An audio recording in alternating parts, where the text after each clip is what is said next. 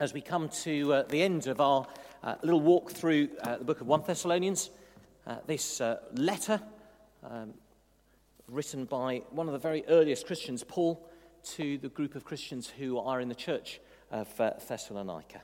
Let's pray as we come to God's word. Heavenly Father, thank you for the gift of Scripture. Thank you for these words, that they carry such power as you speak to us by your Spirit through what was written all those years ago. We pray that you'd open up our hearts and minds to hear you, uh, that you would open our wills to respond to you. In Jesus' name. Amen. Amen. I don't know whether you've ever been to one of those um, either uh, films or plays that feels like it's building up to a sort of tremendous sort of crashing crescendo and then just sort of fizzles out. Um, it feels like it's got this great big ending coming, a big sort of so what, and then it just sort of dribbles away um, into its ending. There's something about the sort of feel of what Paul writes here that feels a little bit like a letdown. In the words that Fee was reading for us, there's this big sort of crescendo of noise and excitement about the end of all things. I mean, you couldn't be thinking about a bigger sort of subject. Uh, to finish off this letter. He's writing about the time when God will draw a line under history, will put all things right. There'll be a sense of the end of all things and the beginning of something else. And as there is this big build-up, he finishes with, therefore encourage one another and build each other up, just as in fact you are doing. Huh? You're sort of expecting something bigger, aren't you? You're expecting something sort of, um, sort of more dramatic, something sort of punchier.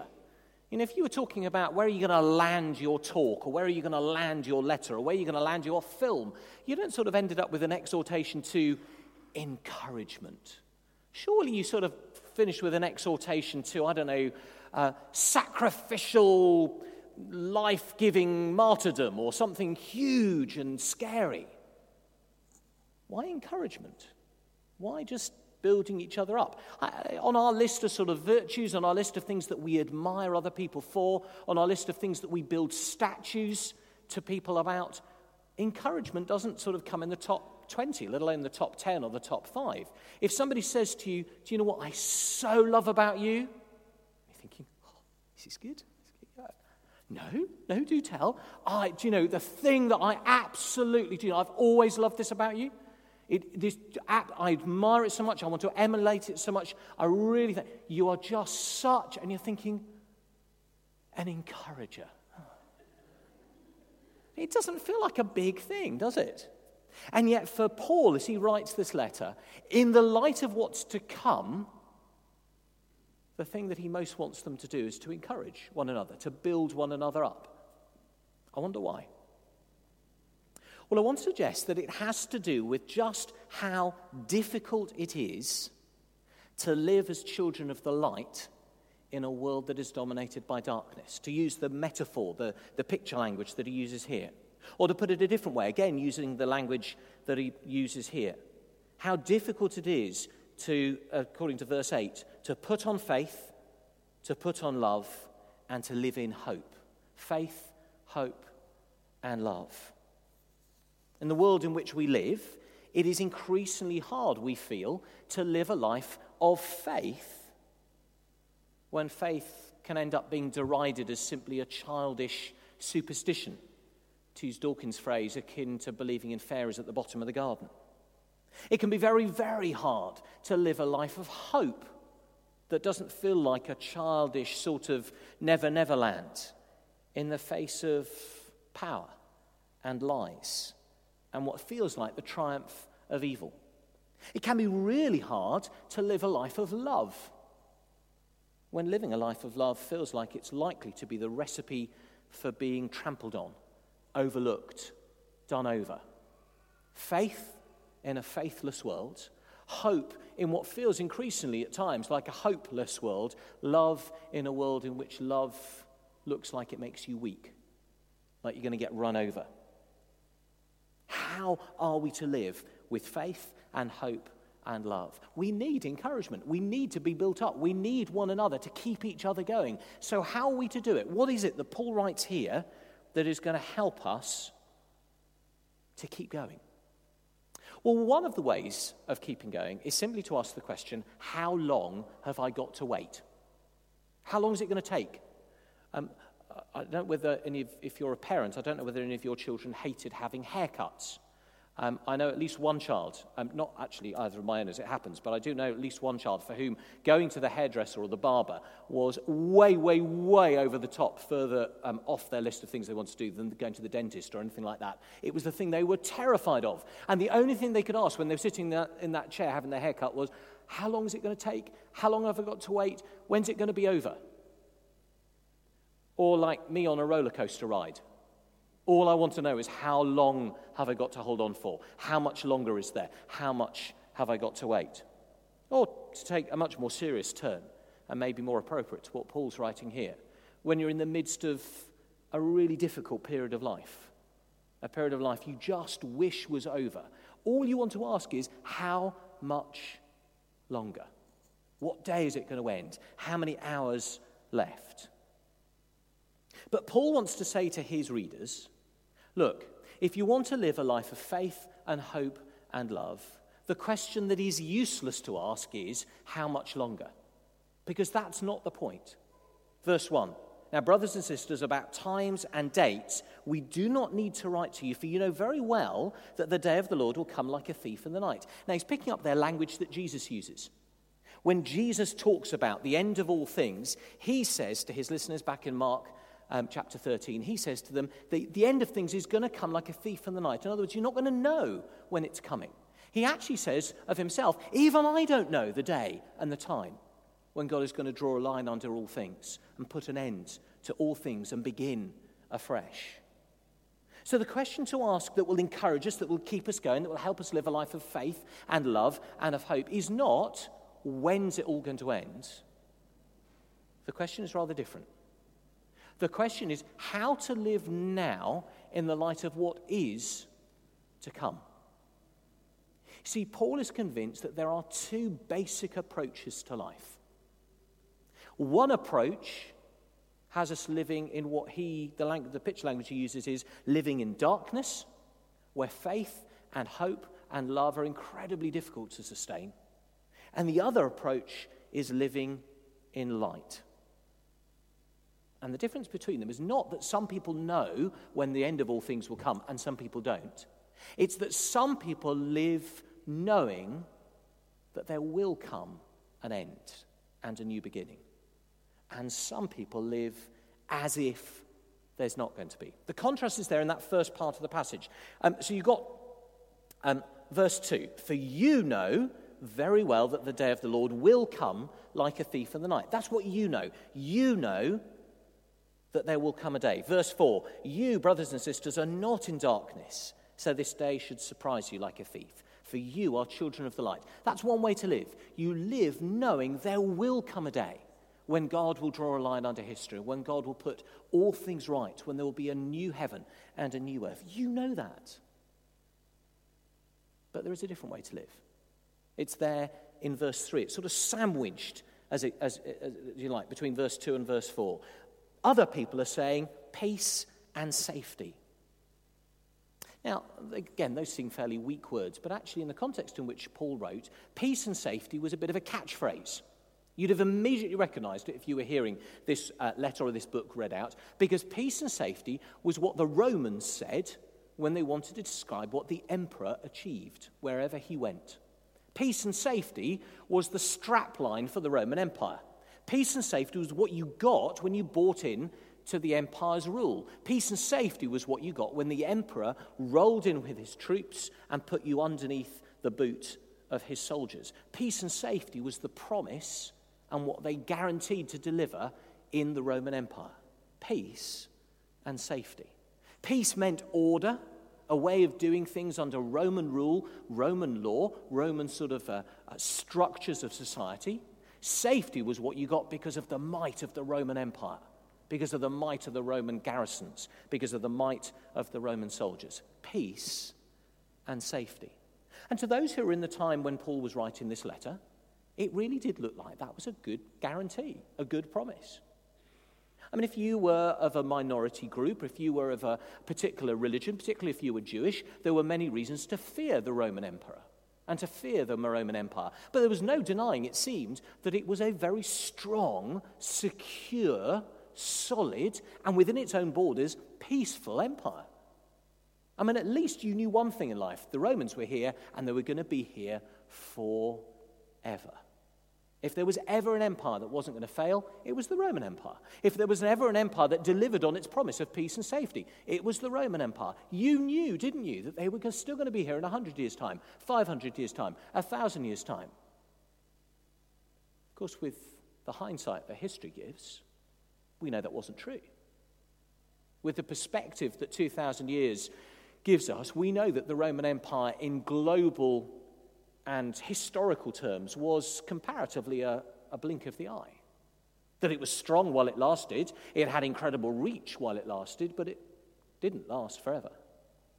And in fact, it wasn't long after Paul wrote these words that it began to experience turbulence. The first cracks begin to appear. Peace and safety.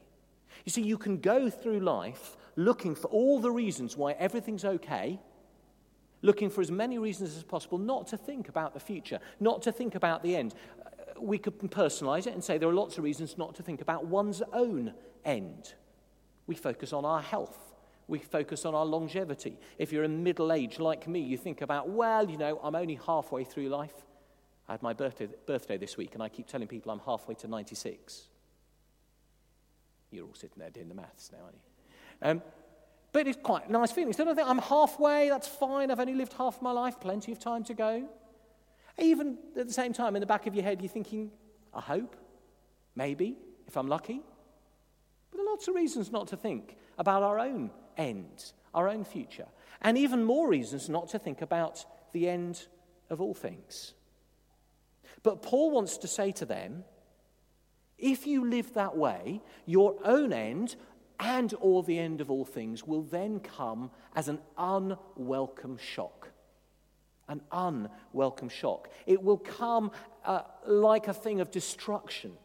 It will come like unexpected labour pains. Now, that's an odd phrase, unexpected labour pains. Every now and again, about sort of once a year, somewhere, somewhere in one of the newspapers or on the B B C website, on some news organisation, picks up a story about a young woman, usually a, a, a young woman, who unexpectedly goes into labour, who didn't even realise that she was pregnant. And they usually pick that up as a way of going, really? How can you not know? But actually, setting aside that rather sort of, un, I, I think, unpleasantly judgmental way of looking at it, if you didn't know that you were expecting and you went into labour, that, that's the sense that Paul has here. If you didn't know, then you wouldn't know what those feelings were, what those contractions were, what the pain was about. You would have no sense of where it was heading. You would have nothing to get you through, if you like, to the purpose of it all. So what Paul is saying here is there are these two approaches to life, one of which goes, no, no, no, no, no, no, no, no, it's all fine, it's all fine, I'm not going to think about my end or the end of all things. But he says if you live like that, you're in for a nasty shock. Alternatively, he says, you can live now in the light of what's to come. Verse four, but you, brothers and sisters, are not in darkness so that this day should surprise you like a thief. You are children of the light, children of the day. In other words, you belong to the life of the world to come, so it shouldn't surprise you that it's coming. You have a taste of what's to come, therefore it shouldn't surprise you when it begins. Two approaches to life, and those two approaches to life lead to two different ways of living. Two approaches, if you like, live to lead to two lifestyles. Verse six. So then, let us not be like others who are asleep, but let us be alert and self-controlled. For those who sleep, sleep at night, and those who get drunk, get drunk at night. But since we belong to the day, let us be self-controlled. So to begin with, he lays out what it looks like to live a life where we're not, where we're trying not to think about the future, where we're trying not to live life in the, the light of our end or the end of all things. And he says what it looks like, to use some picture language, is either being asleep or being drunk. And what both of those metaphors have in common is a sense of not being ready. I don't know whether you've ever overslept your alarm for something really important. That sense of being woken out of a deep sleep with that gut-wrenching panic of, ah, I'm not ready, and I'm not going to be ready. It doesn't matter how fast I have a shower, how fast to put my clothes on, how fast to clean my teeth. I am simply not going to be out of that door ready for that thing that I meant to have been awake for. He wants us to get that sense of horror of not being ready, or of being drunk versus being sober.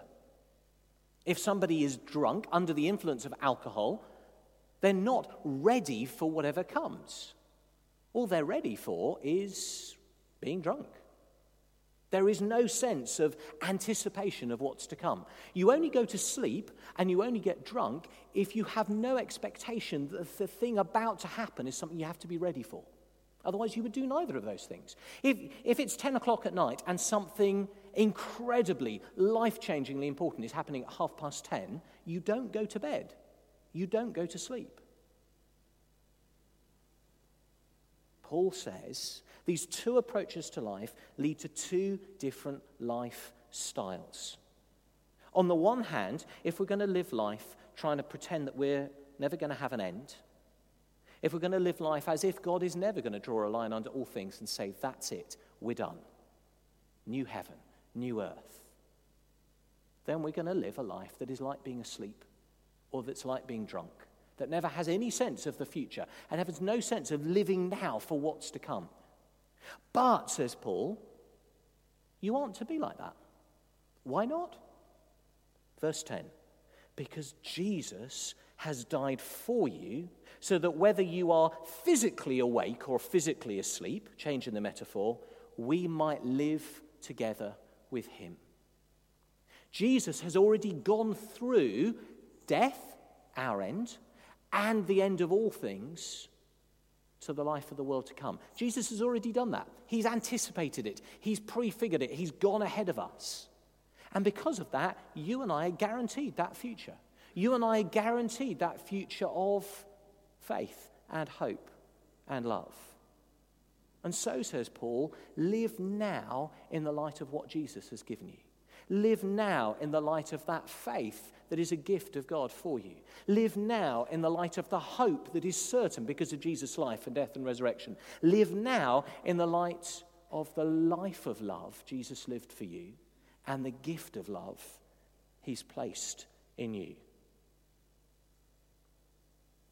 Verse eight, since we belong to the day, let us be self-controlled, putting on faith and love as a breastplate and the hope of salvation as a helmet. He uses the language of armor, which sounds a bit strange to us. What he's simply saying is, it's really hard, isn't it?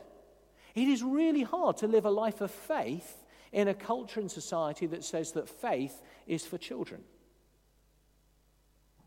It is really hard, isn't it, to live a life of hope in a culture that says if you think too much about the future, you pretty much lose hope. So just don't think about it. It's really hard, isn't it, to live a life of love in a culture that shows us daily what happens to those who love. They end up looking foolish. They end up being mashed. They end up being trampled. They don't get their way. They don't make it on in business or in life. Faith and hope and love. Our way of anticipating what's to come. Our way of living now in the light of the future. Our way of living a life in the light. A life that is awake, that is sober, that is hope-filled. Two approaches to life. Two ways to live. I wonder what my life I wonder what your life looks like. Are we living metaphorically with our fingers in our ears, happy, humming a happy tune, trying not to think of the future? Are we living a life that is effectively asleep, or to all intents and purposes as if we were drunk? Or are we living a life now in the light of what is to come, that which we've already tasted, that which we've already begun to have a sense of, that which has begun to work in us, a life of faith and hope and love. And so, says Paul, if that's the way we're going to live, that gives us a reason, a motivation, and an ability to encourage one another, to build one another up. Because it's really hard to live that way. It's really difficult. We need one another's encouragement. We need to build one another up, to keep one another going when life is hard, when life is tough. One of the many things that I have always loved about All Souls and continue to love about All Souls is the way in which people rally round one another when life is hard, when life is tough, when people that we love are ill, or when we ourselves are going through hard times. People are really good at rallying round one another, encouraging one another, building one another up. But what Paul is writing about here includes that and is even more. He wants us not simply to build one another up when the physical stuff of life is hard, but to be really proactive in building one another up in our faith. To not only be cooking one another meals, taking other kids to school, making sure everything's sorted at home, but alongside that vital core stuff, also be looking to build one another's faith up. And the problem with that is that we're pretty nervous about ever talking about faith, aren't we? I mean, I, I get to do it for a living, so nobody particularly bats an eyelid when a vicar says, you know, how you doing? You know, how's, you know, how's prayer going? You know, you and God okay? There, you know, there's a bit of a wince that happens when I do it, but I get away with it because I'm a vicar. I get paid to ask those sorts of awkward questions. But I can almost guarantee that, you're going to feel very self-conscious now, but I can almost guarantee that the conversations that happen immediately after this service or over the lunch table when you get home aren't going to be those sorts of questions. Because faith is something we keep privately to ourselves. It feels quite, you know, uh, incredibly sort of prying and, and and inappropriate to ask how somebody's getting on with God. But actually, unless we talk about it, we're never going to be in a place to build one another up, are we? To encourage one another. Talking about our own faith, the things that we find hard, the things that we find encouraging, the things that have really helped us. It might be that there's something that I've said this morning that you're going to be able to take and, and hand on to somebody as a way of encouragement.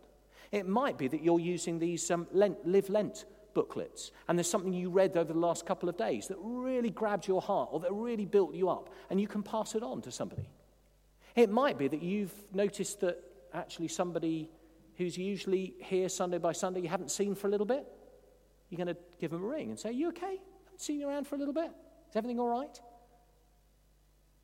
If the future is coming, if there is an end and a new beginning, if it's really hard to live a life of faith and hope and love, then we have to be a bit proactive. We have to get on the front foot with encouraging one another, building one another up. Otherwise, as little individuals, it gradually gets corroded away. I wonder this week how you might encourage a brother or sister in Christ, how you might help build somebody up. Might be your own child, might be a friend, a spouse, a partner.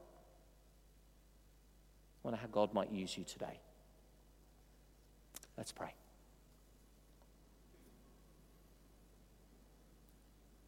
Jesus, thank you that because you lived and died and rose again for us, there is a certainty about the life of the world to come. Thank you that there will come that day when you draw a line under history, when you put all things right, when every wrong is righted, when every tear is wiped away, when there will be no more death or dying or sickness or loneliness or pain. We pray that you would help us to live life in the light of your coming, to live as children of the light, not as the darkness, to live certain of what's to come. And as we do so, we pray that you would build us up in a life of faith and hope and love. And we pray even today, even this week, that you'd use us to build one another up, to encourage one another in that life of faith. In Jesus' name we pray. Amen.